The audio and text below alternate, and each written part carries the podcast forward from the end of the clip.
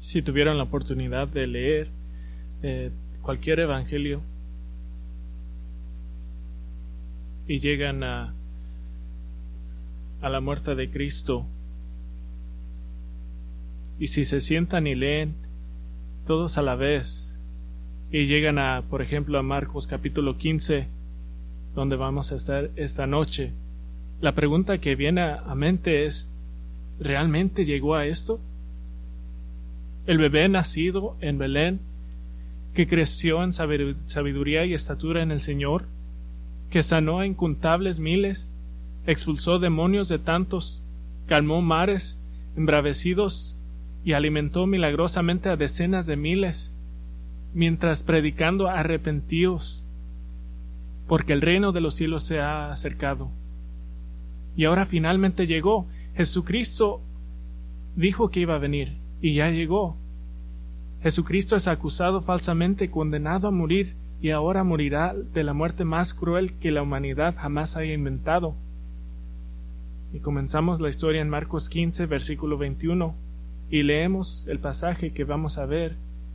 Jesús acaba de ser golpeado, su cabeza lleva una cruel corona de espinas, su espalda y sus piernas están abiertas hasta el nivel de los músculos y los huesos por los despiadados azotes romanos.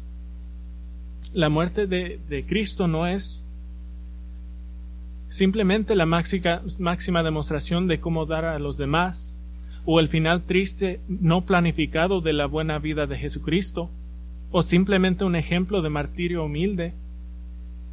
Pero lo que es la muerte de Jesucristo es la perfecta satisfacción de la ira de Dios contra el pecado, es el golpe mortal a Satanás, es los medidos para nuestra reconciliación con Dios y el plan exacto de Dios desde la fundación del mundo para salvarnos de nuestro pecado. Esta noche quiero mirar esto en dos partes. Lo que, mira, lo que llamaremos la oscuridad de la muerte.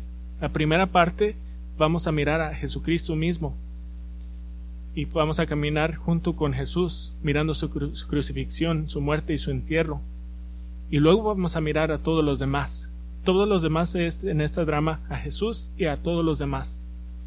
Primero su crucifixión. Marcos 15, 21.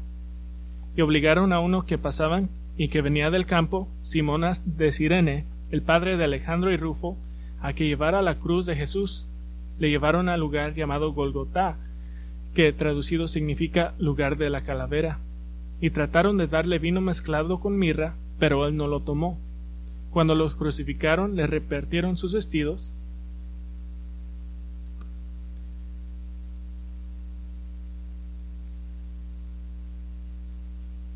El rey de los judíos y crucificaron con él a dos ladrones, uno a su derecha y otro a su izquierda. Y se cumplió la escritura que dice, con los transgresores fue contado.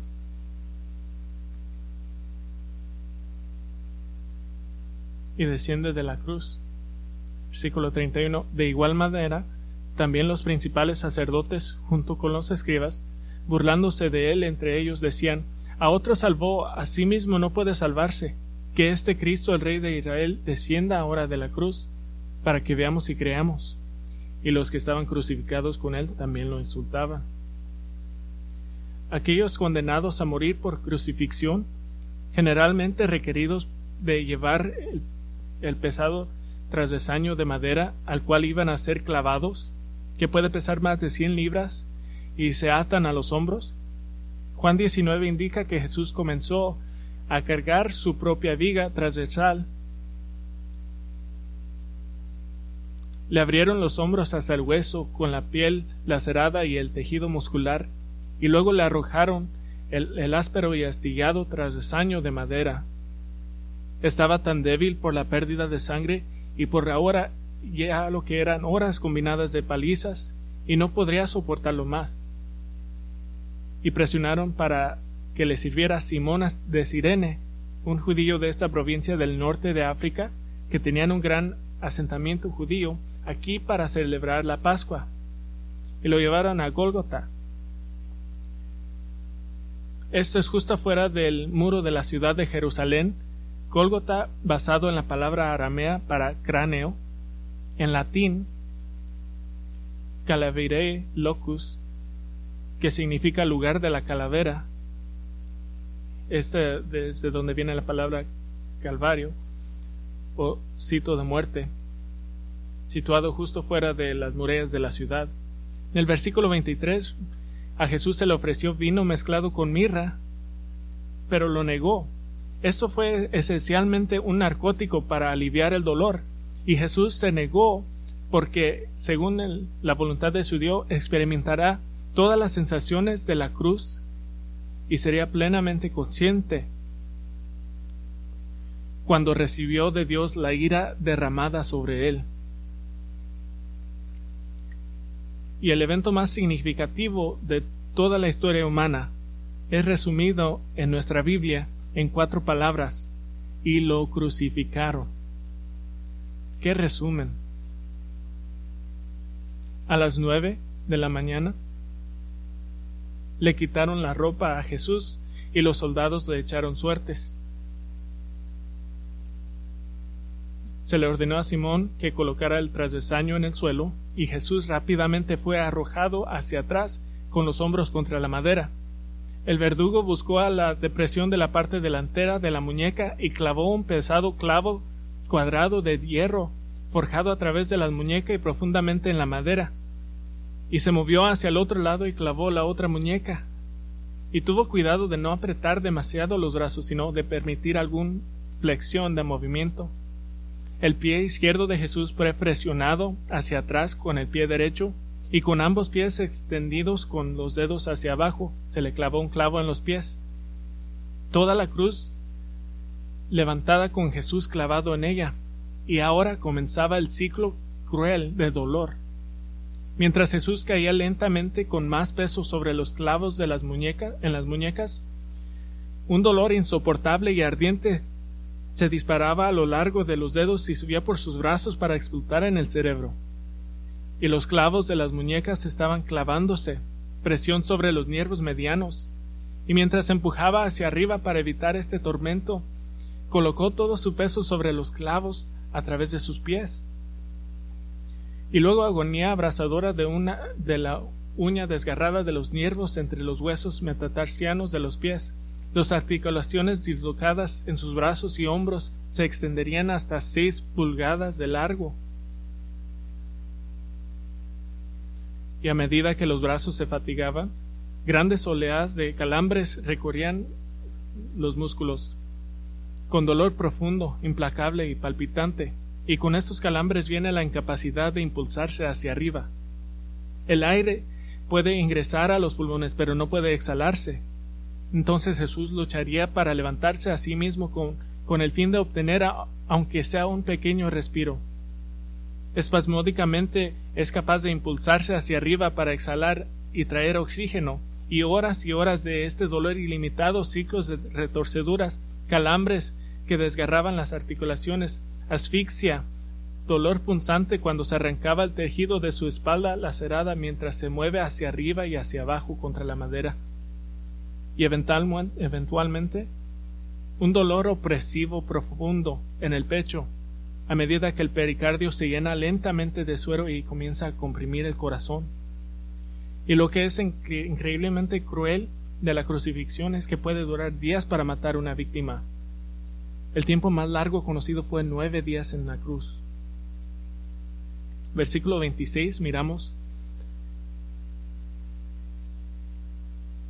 en la pizarra de madera con los cargos contra los condenados fijadas sobre la cabeza. Mateo dice, Este es Jesús, el rey de los judíos. Juan dice, Jesús de Nazaret, el rey de los judíos. Lucas dice, Este es el rey de los judíos. Y aquí Marcos dice, el rey de los judíos. Y cuando lo componemos todos, los cuatro son resumes, dice, Este es Jesús de Nazaret, el rey de los judíos. Los principales sacerdotes estaban molestados por esto. Ellos querían que Pilato hubiera escrito, Este hombre dijo, Yo soy el rey de los judíos. Pero Pilato dijo, escribí lo que escribí. Había dos ladrones, más precisamente sublevados asociados con el asesino Barrabás, que fueron condenados al mismo tiempo de Jesús. Lucas 23 nos dice que conocían los detalles exactos del caso contra Jesús. Porque ellos estaban allí, ellos escucharon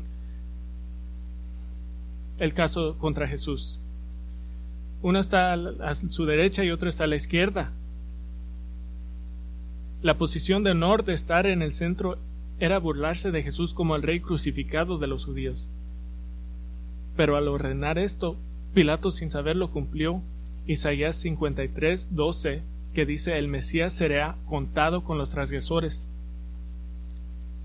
Jesús es crucificado directamente entre hombres muy culpables. Algunos manuscritos insertan al versículo 28 y se cumplió la escritura que dice Él fue contado con los transgresores, pero los mejores manuscritos no tienen esto. Esto fue tomado del Evangelio de Lucas y por eso sus Biblias van de 27 a 29. En 29 y 30 estos versículos dejan en claro que la crucifixión tuvo lugar en una vía pública, gente yendo y viniendo. La gente expresaban su hostilidad hacia Jesús, meneando la cabeza.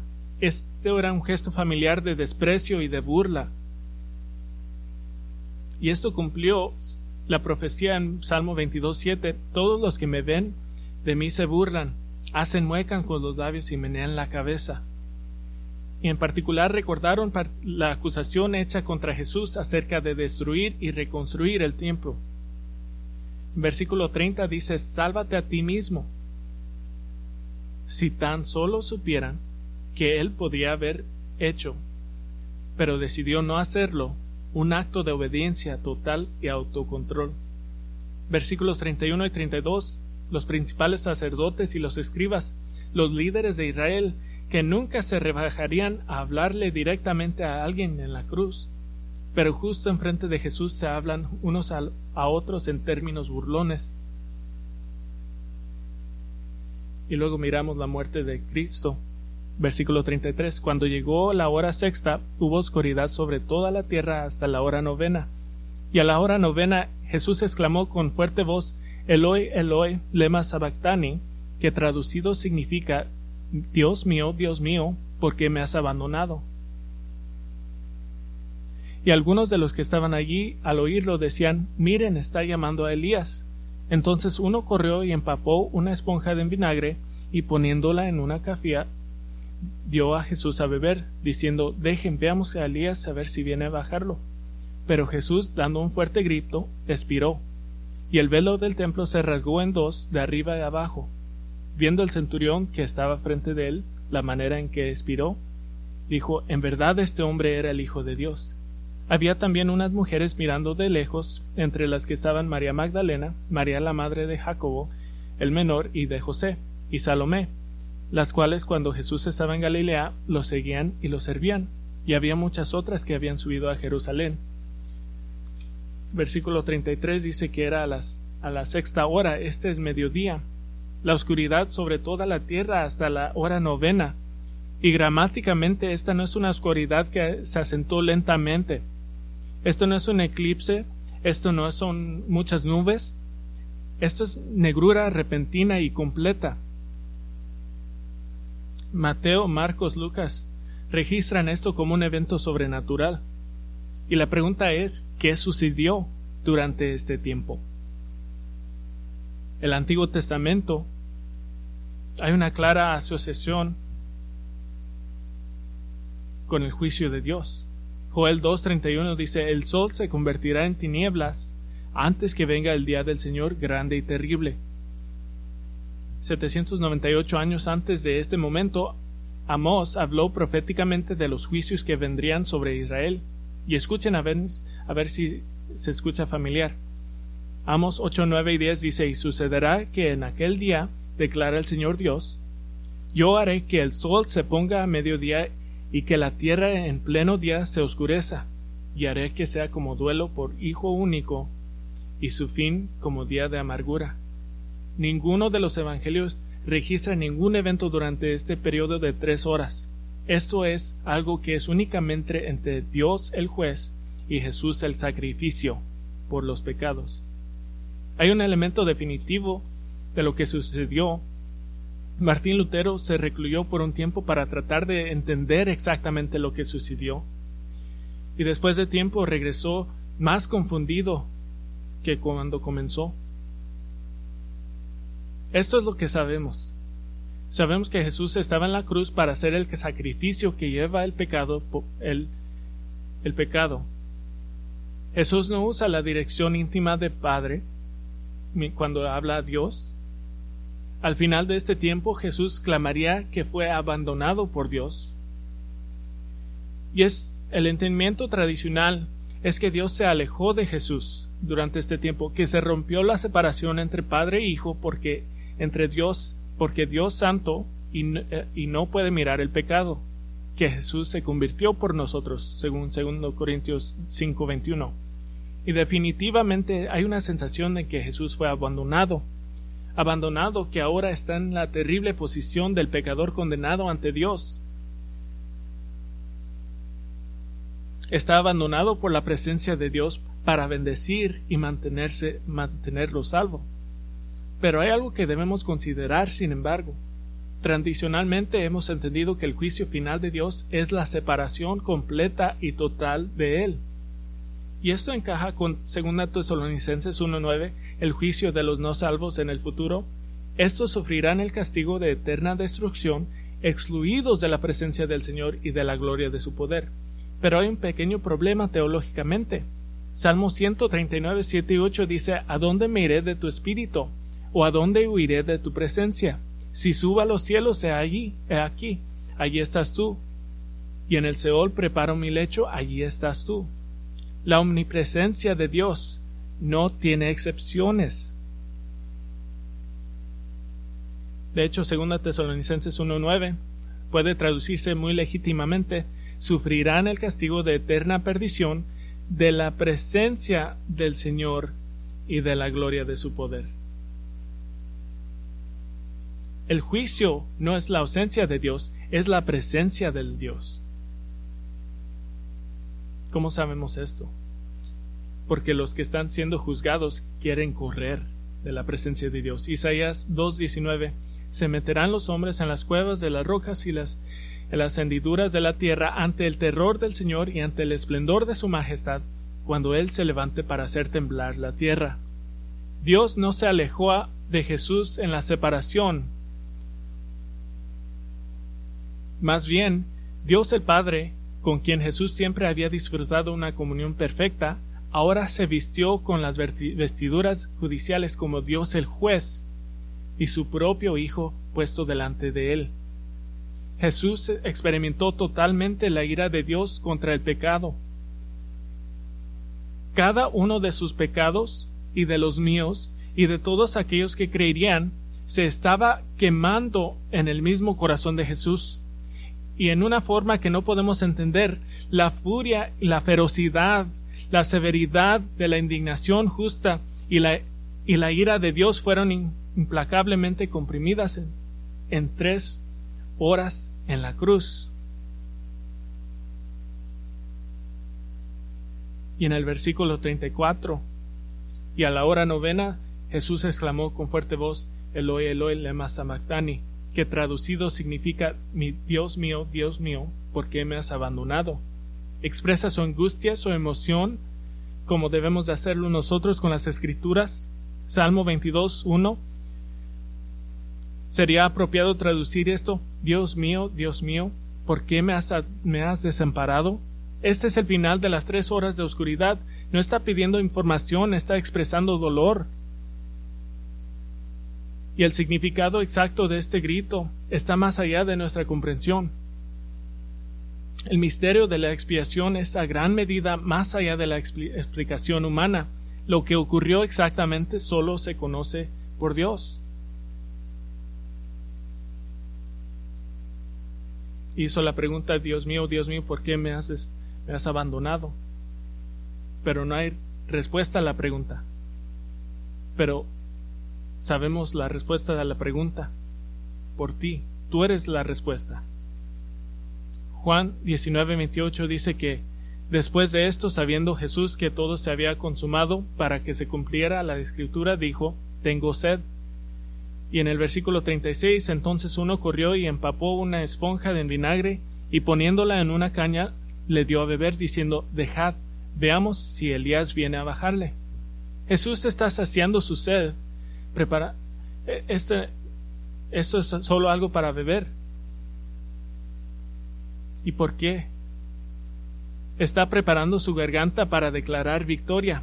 Juan 19:30 dice, entonces Jesús, cuando hubo tomado el vinagre, es, es vinagre, no usado por los soldados comunes, dijo, consumado es. Y Jesús, clamando con gran voz, dijo, Padre, en tus manos encomiendo mi espíritu. Y habiendo dicho eso, expiró. Eso es de Lucas 23. Marco da un resumen de, ese, de este cuento. En el versículo 37 dice, y Jesús, dando fuerte grito, expiró. Esto es muy inusual. Esto es inusual porque las víctimas de la crucifixión mueren de asfixión. Pero la muerte de Jesús no fue ordinaria, ni su grito fue el último suspiro de un moribundo. Era un grito de victoria, un grito de victoria que anticipaba el triunfo de la resurrección. Jesús no murió de asfixión, Jesús murió porque Él quiso. Este es el grito del hombre que cruza la nena de meta, extremadamente el grito de un guerrero que sabe que ha vencido a su enemigo contra viento y marea.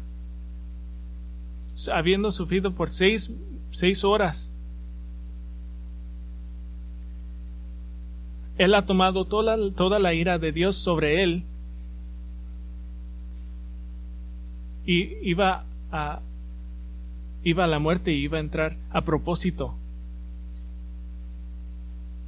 Y lo hizo a propósito en el versículo 38 dice que la cortina que colaba del templo entre la cámara santa y el lugar santísimo, lo que daba el acceso a Dios. El velo era muy importante, simbólicamente separaba a todos los hombres de Dios excepto cuando se hacía el sacrificio. Y ahora el velo está rasgado. Interesantemente, ninguno de los evangelios explica esto. Pero es probable que el simbolismo significa que el acceso a Dios ya no es a través del templo.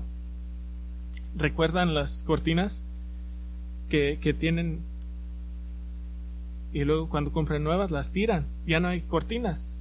El acceso a Dios ya no es por el templo. Y llegamos a su entierro. Versículo 42. Y al atardecer, como era el día de la preparación, es decir, la víspera del día del reposo, vino José de Arimatea, miembro prominente del concilio, que también esperaba el reino de Dios, y llenándose de valor entró a donde estaba Pilato y le pidió el cuerpo de Jesús. Pilato se sorprendió que ya hubiera muerto, y llamando al centurión le preguntó si ya estaba muerto. Y comprobando esto por medio del centurión, le concedió al cuerpo a José, quien compró un lineo, un lienzo de lino, bajándole de la cruz, le envolvió en el lienzo de lino y le puso en su sepulcro que había sido excavado en la roca, e hizo rodear una piedra a la entrada del sepulcro, y María Magdalena y María, la madre de José, miraban para saber dónde le ponían. Entonces José, su, su acto fue audaz, porque esto lo identificaría con Jesús y con sus seguidores, que es irónico porque él era parte del Sanhedrín, el, consejo gobernante de Jerusalén, pero nos da información útil útil en Lucas 23. Y había un hombre llamado José, al cual no había sentido al plan y al proceder de los demás. Lucas 23 dice que estaba buscando el reino de Dios y encontró el Dios, encontró el rey. Una de las cosas más impías que un judío piadoso podía hacer era tocar un cadáver sin embargo, José, sin duda, con ayuda, removió el cuerpo de Jesús de la cruz, quitando los clavos y llevando el cuerpo al lugar de entierro. José compró sábanas caras para envolver al cuerpo de Jesús. Habrían lavado el cuerpo de Jesús y empapado las sábanas del entierro de especias. Y Jesús fue sepultado en la tumba de un hombre rico. Nunca se, se había usado Isaías 53, 9 dice que el Mesías tendrá la tumba de un hombre rico en la muerte. Ese es Jesús. Pero esta sección completa tiene incorporado realmente el propósito del Evangelio de Marco, incorporado un mensaje cristalino, y este es el llamado final a la salvación en Cristo. Grita este mensaje, que vengan a fe a Cristo. Grita el Evangelio. Es tan importante que ahora, después de haber sido, de, de haber visto a Jesús, vamos a mirar a todos los demás. Hay como un desfile final de personajes que todos toman bando y están respondiendo la pregunta ¿cómo se relacionarán con Jesucristo? Aquí es una demarcación clara. Dos grupos. Nuestro pasaje aquí es como, es como un desfile de carácter si todos van a tomar su, su lado. Primero hay el lado de los que rechazan a Cristo y rechazan el Evangelio y el arrepentimiento del pecado. Tenemos los soldados que crucificaron a Jesús tan completamente apatéticos acerca de Cristo que literalmente podían cesar, sentarse cerca de la cruz justo, de haber, justo después de haber crucificado a Jesús y están tirando dados para dividir la ropa de Jesús entre ellos. Un rechazo de Cristo. Hay los transuentes de Jerusalén el 29 a 30 y los espectadores ventilaban su hostilidad hacia Jesús y en el 24, versículo 34, 35 y 34 estaba hablando aramaico y todos entendían lo que estaban diciendo. No se estaban preguntando, ¿iban a hablar por, por Elías? Están burlándolo. Dice, parece que está hablando a Elías. Elías era el ayudante del Mesías. Están diciendo, escuchen, está hablando por su ayudante. ¿Dónde está su ayudante? Cuando Jesús dijo que tenía sed en 19:28, los trasuentes trataron de, de a Jesús para que bebiera, para darle de tomar a Cristo, pero dijeron, esperen. Le pusieron en, este, en esta esponja y le pusieron cerca a su boca y dijeron, esperen, vamos a ver si viene Elías. Y lo burlaron. Esperen a ver si viene Elías. Eso no era un acto de misericordia, era un acto de burla. ¿Qué tal los sumos sacerdotes y las escribas? Las autoridades religiosas. ¿No fue suficiente acusar a Jesús y golpearlo y mirar cómo lo azotan? Sus almas malvadas y marchitadas exigían, exigían más. Ellos se burlaban de él unos a otros. Sus propias declaraciones los condenaron él salvó a otros, dijeron. Ellos sabían su poder, pero lo rechazaron. Que el Cristo, el Rey de Israel, dijo con mofa. Ellos habían visto los milagros de Jesús. Nunca trataron de negar los milagros de Jesús.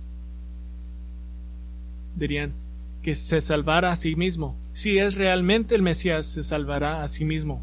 No, si Él es realmente el Mesías, salvará a los perdidos.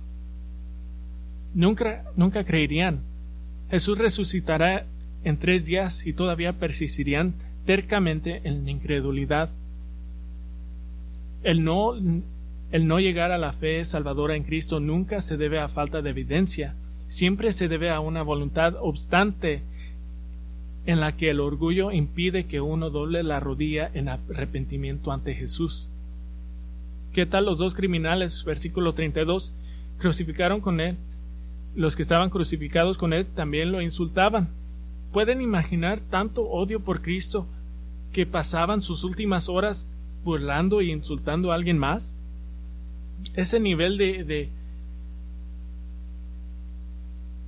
el punto del Evangelio de Marcos es que tienes la información de que Jesús es el Cristo, el Hijo del Dios viviente está predicando un evangelio de arrepentimiento del pecado y volviéndose para recibir vida a Cristo a través del perdón, y toda la humanidad finalmente será categorizada en dos categorías los que rechazan a Cristo, como los soldados, los trasuentes, los espectadores, los sumos sacerdotes, escribas y los criminales.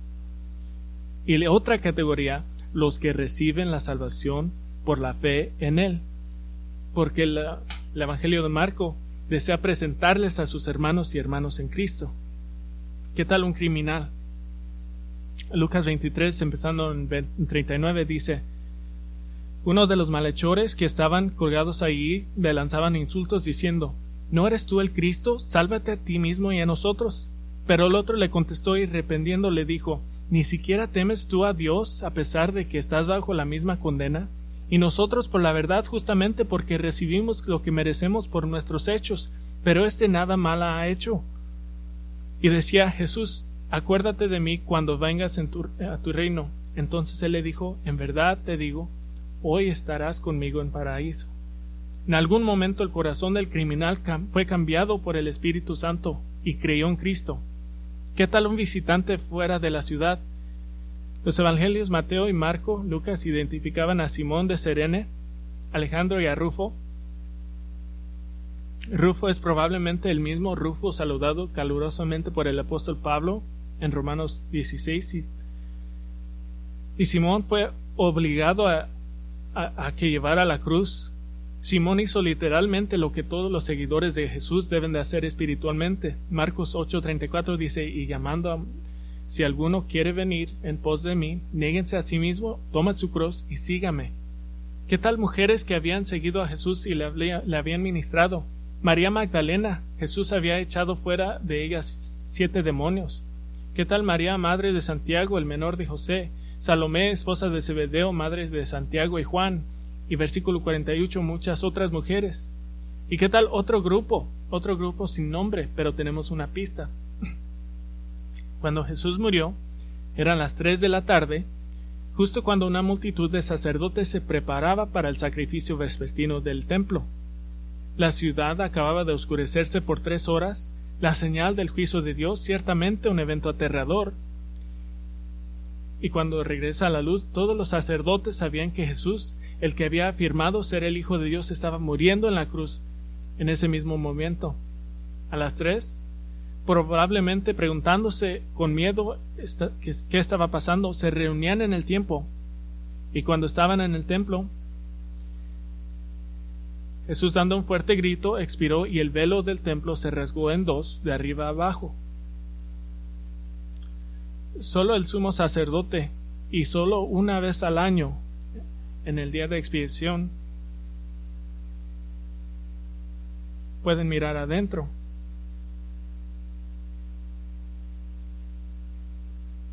Pero los sacerdotes estaban mirando al, al, lugar santísimo y no estaban muertos, y les estaba diciendo que iban a ofrecer un sacrificio que no era necesario. Esta es una imagen del Evangelio.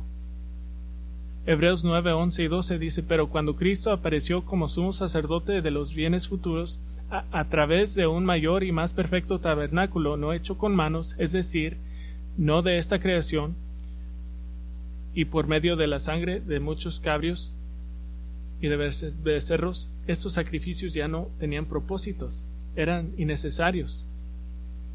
Dije que hay un grupo que que son sus hermanos en Cristo. Estos son los que, los que vieron la cortina rasgada. Hechos 6, 7 dice la palabra de Dios crecía y el número de los discípulos multiplicaban en gran manera en Jerusalén y muchos de los sacerdotes obedecían a la fe. Uno más, un hermano más en Cristo que Marco nos introduce, el comandante de la, de la crucifixión un centurión. ¿Cómo comienza el Evangelio de Marcos? Principio del Evangelio acerca de Jesucristo, Hijo de Dios. En el versículo 39, y cuando el centurión que estaba frente de él vio que de esta manera exhalaba su último aliento, lo que era tan inusual era que Cristo no murió como todos mueren, él murió con un fuerte grito. Y este centurión nunca había visto eso. Dijo, en verdad, este hombre era el Hijo de Dios en verdad expresa una convicción profunda y sincera sobre el asunto. Ese versículo es, eh, es el que yo, yo te lo dije del Evangelio de Marcos. Esto es el propósito de todo el Evangelio. Esta es la salida de los salvos, un criminal, un extranjero, mujeres, sacerdotes, un hombre que comandaba a los soldados que crucificaron a Jesús. Entonces, ¿cuál es el mensaje de, del Evangelio de Marcos? Marcos 8:34. Y llamando a la multitud y sus discípulos les dijo, Si alguno quiere venir en pos de mí, niéguese a sí mismo, tome su cruz y sígame. El Evangelio de Marcos hace ese mensaje claro.